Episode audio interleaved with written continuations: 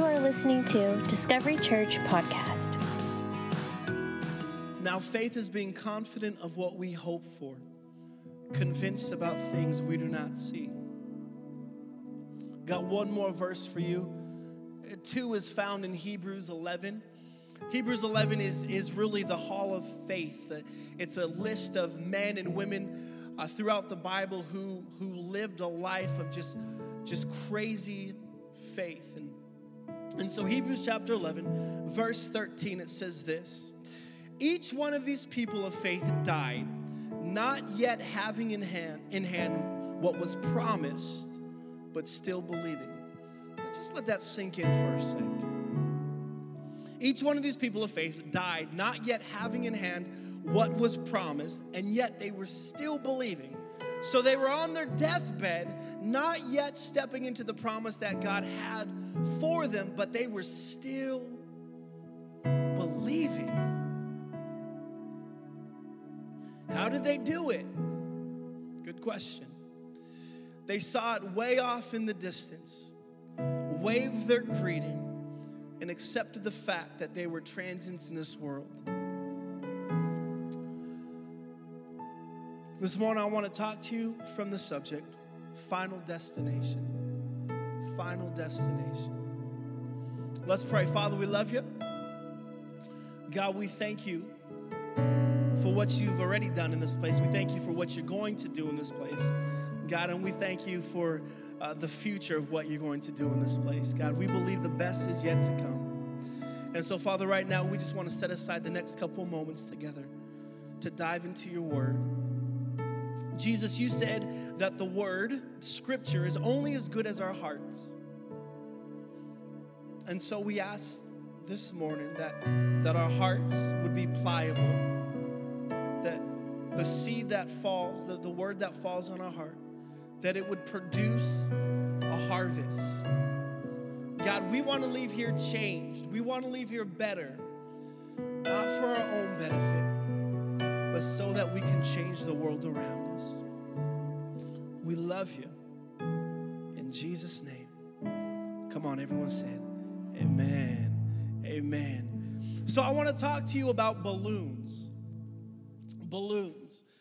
Son, Sammy, I have three kids. I have a uh, almost nine year old, I have a six year old, and I have a 19 month old. And so my 19 month old Sammy is my youngest son. And I remember the first time we introduced balloons to him. It was a birthday party, and uh, he saw this balloon floating in the sky. And he would say, balloon. Oh, I thought it was cute. He's like, Balloon. And so we would we would get it, ha- hand it to him, and he would hold it, and he would just, ah. he like he loved this balloon. In fact, he loved it so much. There was this one time his siblings, I don't remember which one, came and they took the balloon from him, and my son just, wah, he started screaming, and I was like, give him the balloon back. Like he loved this balloon. My kids tried to steal it from him, and he freaked out because he loved it so much. Now, one thing about my son, he has really long nails. And and so he was holding the balloon. He's like, ah, right? Like he's like, ah. And we're like, uh, Sammy, it's going to pop. It's going to go boom if you squeeze it too hard. And he just looks at us like we're dumb. and, and he just kept squeezing it and squeezing it until all of a sudden, one day, it popped like he was, when, he was, he, when he was squeezing it. He's like, ah! And he screamed and he started crying. And I wanted to say, I told you so. But because he's my youngest, I picked him up and I was like, oh, it's okay. We tried to give him a balloon to replace the balloon that he just popped. So we had another one, we gave it to him. And it's funny because his reaction towards the balloon now was not, but he was actually scared of it. We handed him the balloon, he's like, ah. My kids tried to take the balloon from him, he just let them. Like he didn't care. Like it, something in his mind shifted in the way that he saw the balloon. Now, I tell you this story because I think it really can apply to the context of what we've been talking about the past two weeks this idea of faith, of having faith in God, having faith that He's created you for a purpose, and having faith that He has something in store for your life. And so, this faith, uh, it's, it's so vital, it's so important to your in my life.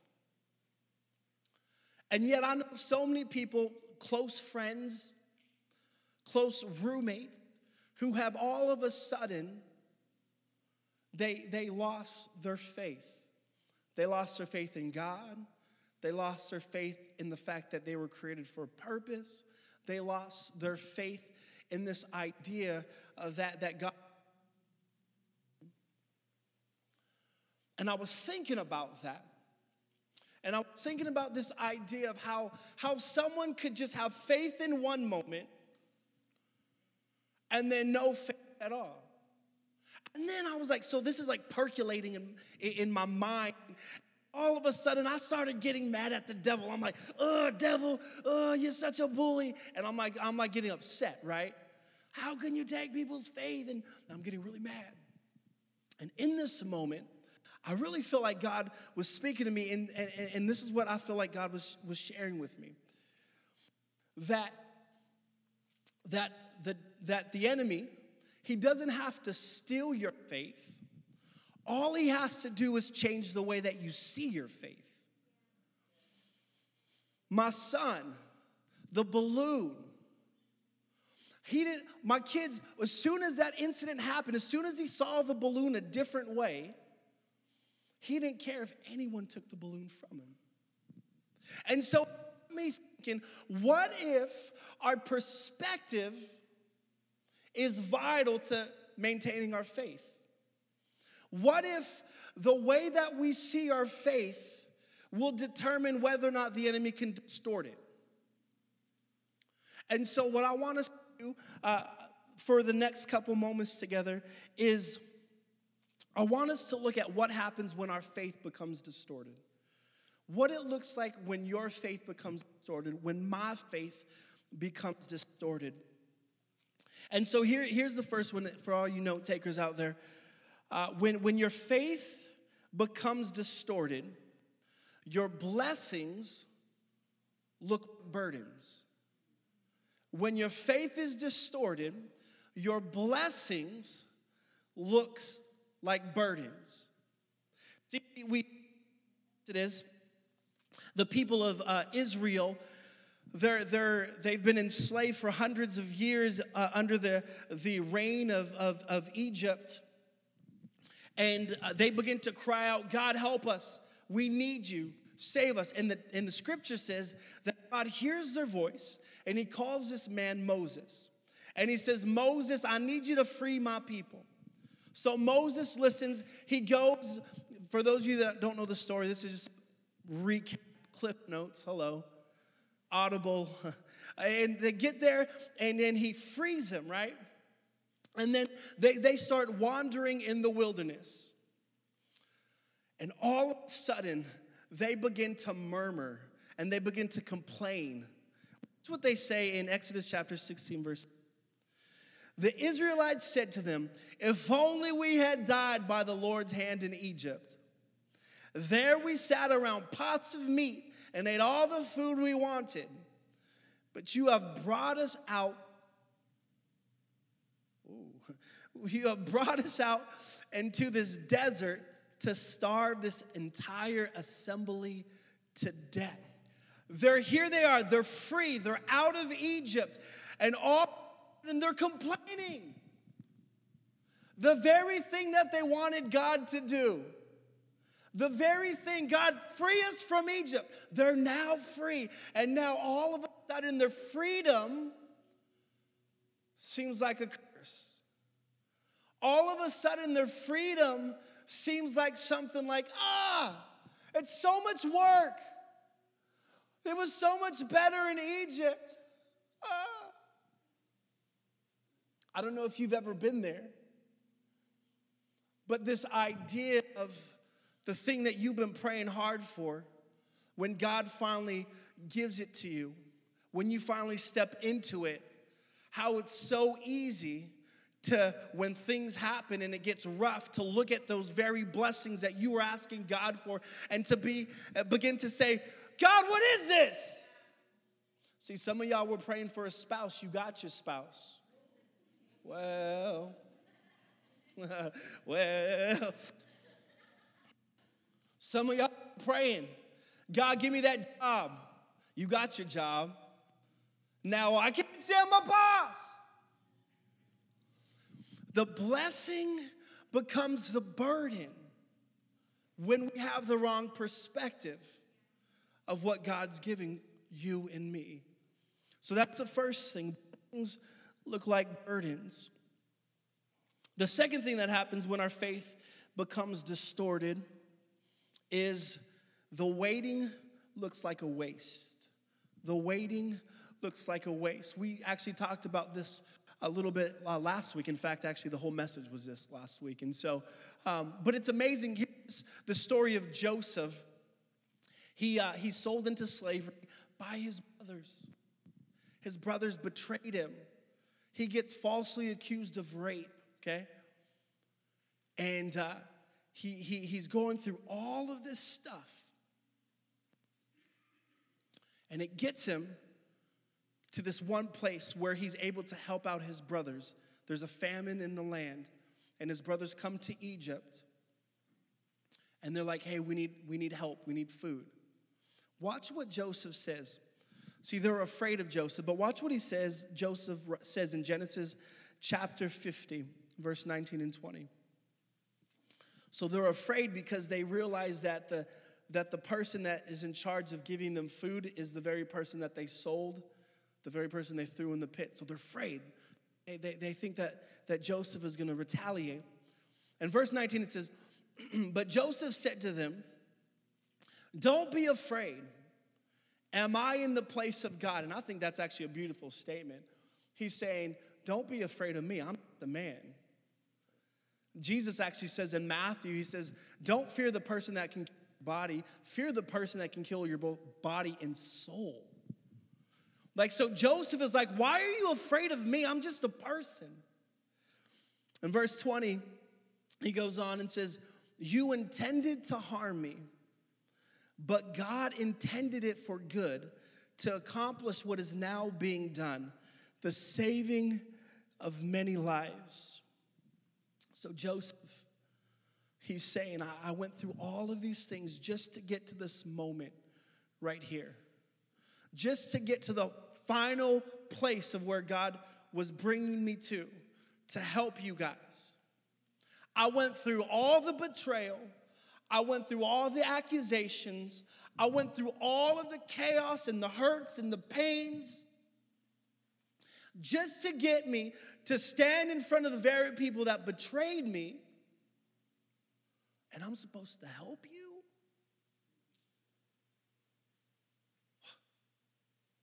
This is what's going on in this text. See, Joseph, he could have replied, done, forget, guards off with their heads. Right? Like that would have been my response. God's still working on me. But he didn't do that. Instead, he said, he, instead of, of retaliating and getting angry at them, he said God was using that for this moment. God was using all of the, the, the waiting time. It wasn't for a waste, there was a point. No, I do want to say this because I know you could look at me and I don't know what you're going through, where you're at. You could be like, John, how could you say that?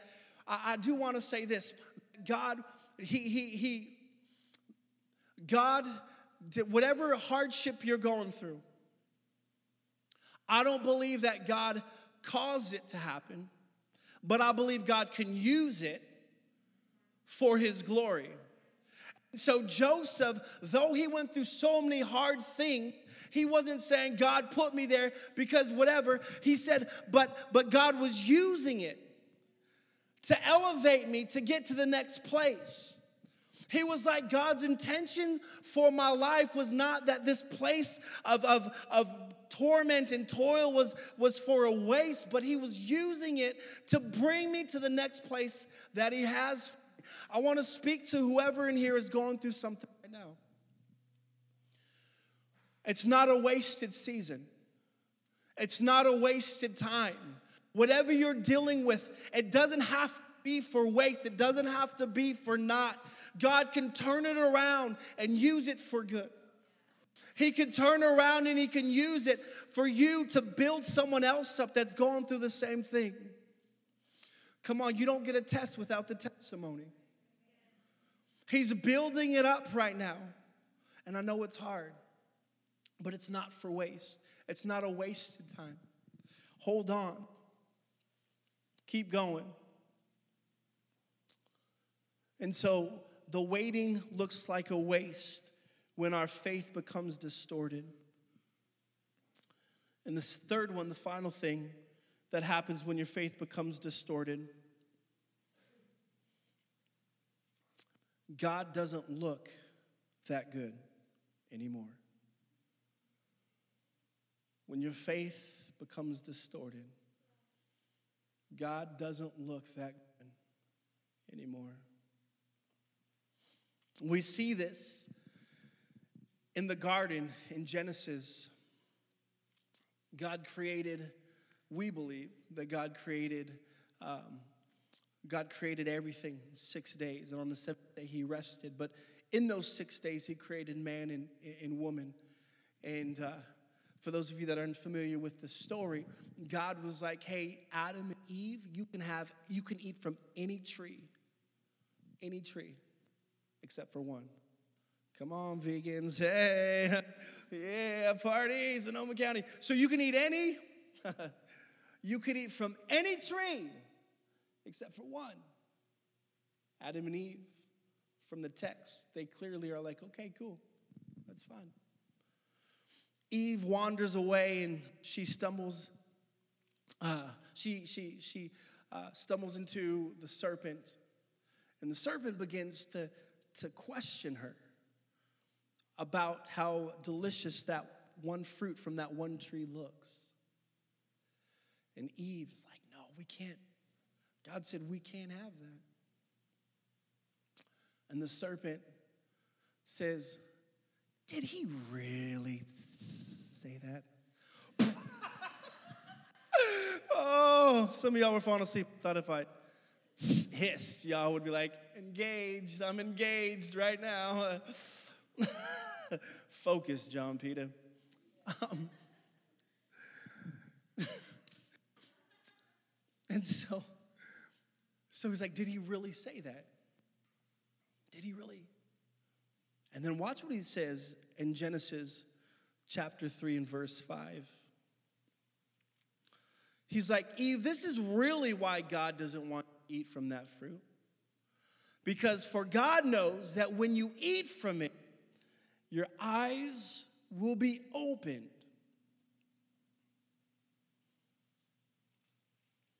And you will be like God, knowing good and evil. Your eyes will be open. Notice what he's doing is he's distorting God's intentions. He, he's framing it so if you eat from this fruit, the reason why God doesn't want you to do it is because He doesn't want you to be as good and powerful and cool as He is. And Eve is like, oh. And in that moment, Eve's perception becomes distorted. Because the serpent, he paints this picture of a God that is selfish and only wants to, to hinder what See, he only, he, this uh, paints this picture that, that God is only trying to hinder what Eve and Adam could consume. When in fact, that's not the case, because God said, Hey, you can have any fruit from any tree except for one. But the, but the serpent was, No, no, no, no, no. You can't eat from this one? God's keeping you back from this one? You see what he's doing? Wait, God's holding you back from getting this, from stepping into, into this? He's beginning to question God's. If God was really good, He would let you any tree. You see what he's, he's painting? This picture. See, if he can, the enemy will try to paint a picture of who God is as not a God that is loving and caring and for you and has something and like wants to do something for you and has called you. If he can, he wants to paint a picture of a God that's wanting to hold you back.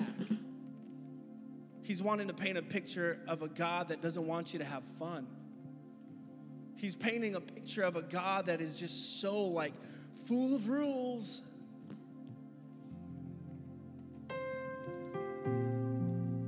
And he uses anything. He used a fruit for Eve.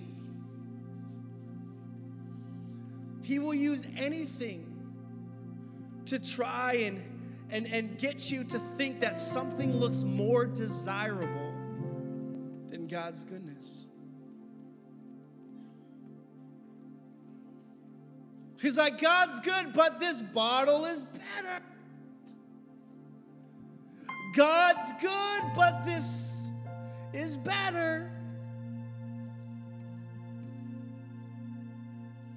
And he'll paint it. And if we're not careful, we, will allow these, these things to distort our faith.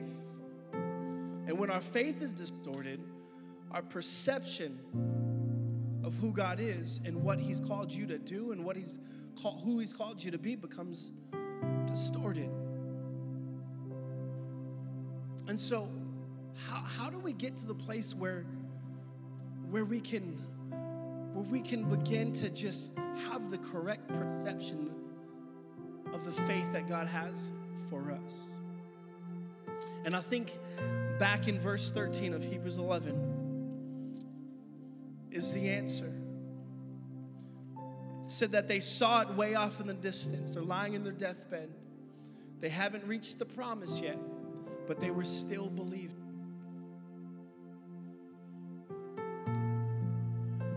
See, the perspective of their current situation never outweighed the perspective of their final destination. I'll say that again. Their final perception, their perspective of their current situation did not outweigh the perspective of the final destination. How do we go through life holding on, treasuring our faith without letting it become distorted? It's by understanding that my current situation is for a season, it's for a time. That in faith, even though I don't see it right now, come on, somebody, even though I don't see it right now, coming up in the future, I'm believing in faith that this is not my final destination, that there's something more that He has for me. And if I can see that, and if I can believe that, I can keep my perspective on the final destination. I can keep it locked so, whatever's going on around me, yeah, it stinks. Yeah, I hate it. Yeah, it's not fun. But my eyes are fixed, not on my current situation, but on my final destination. Thank you for listening to Discovery Church Podcast. Remember, we will have a new message for you every Monday at 5 p.m. Make sure to like and subscribe, and you will be notified when a new episode is ready for listening.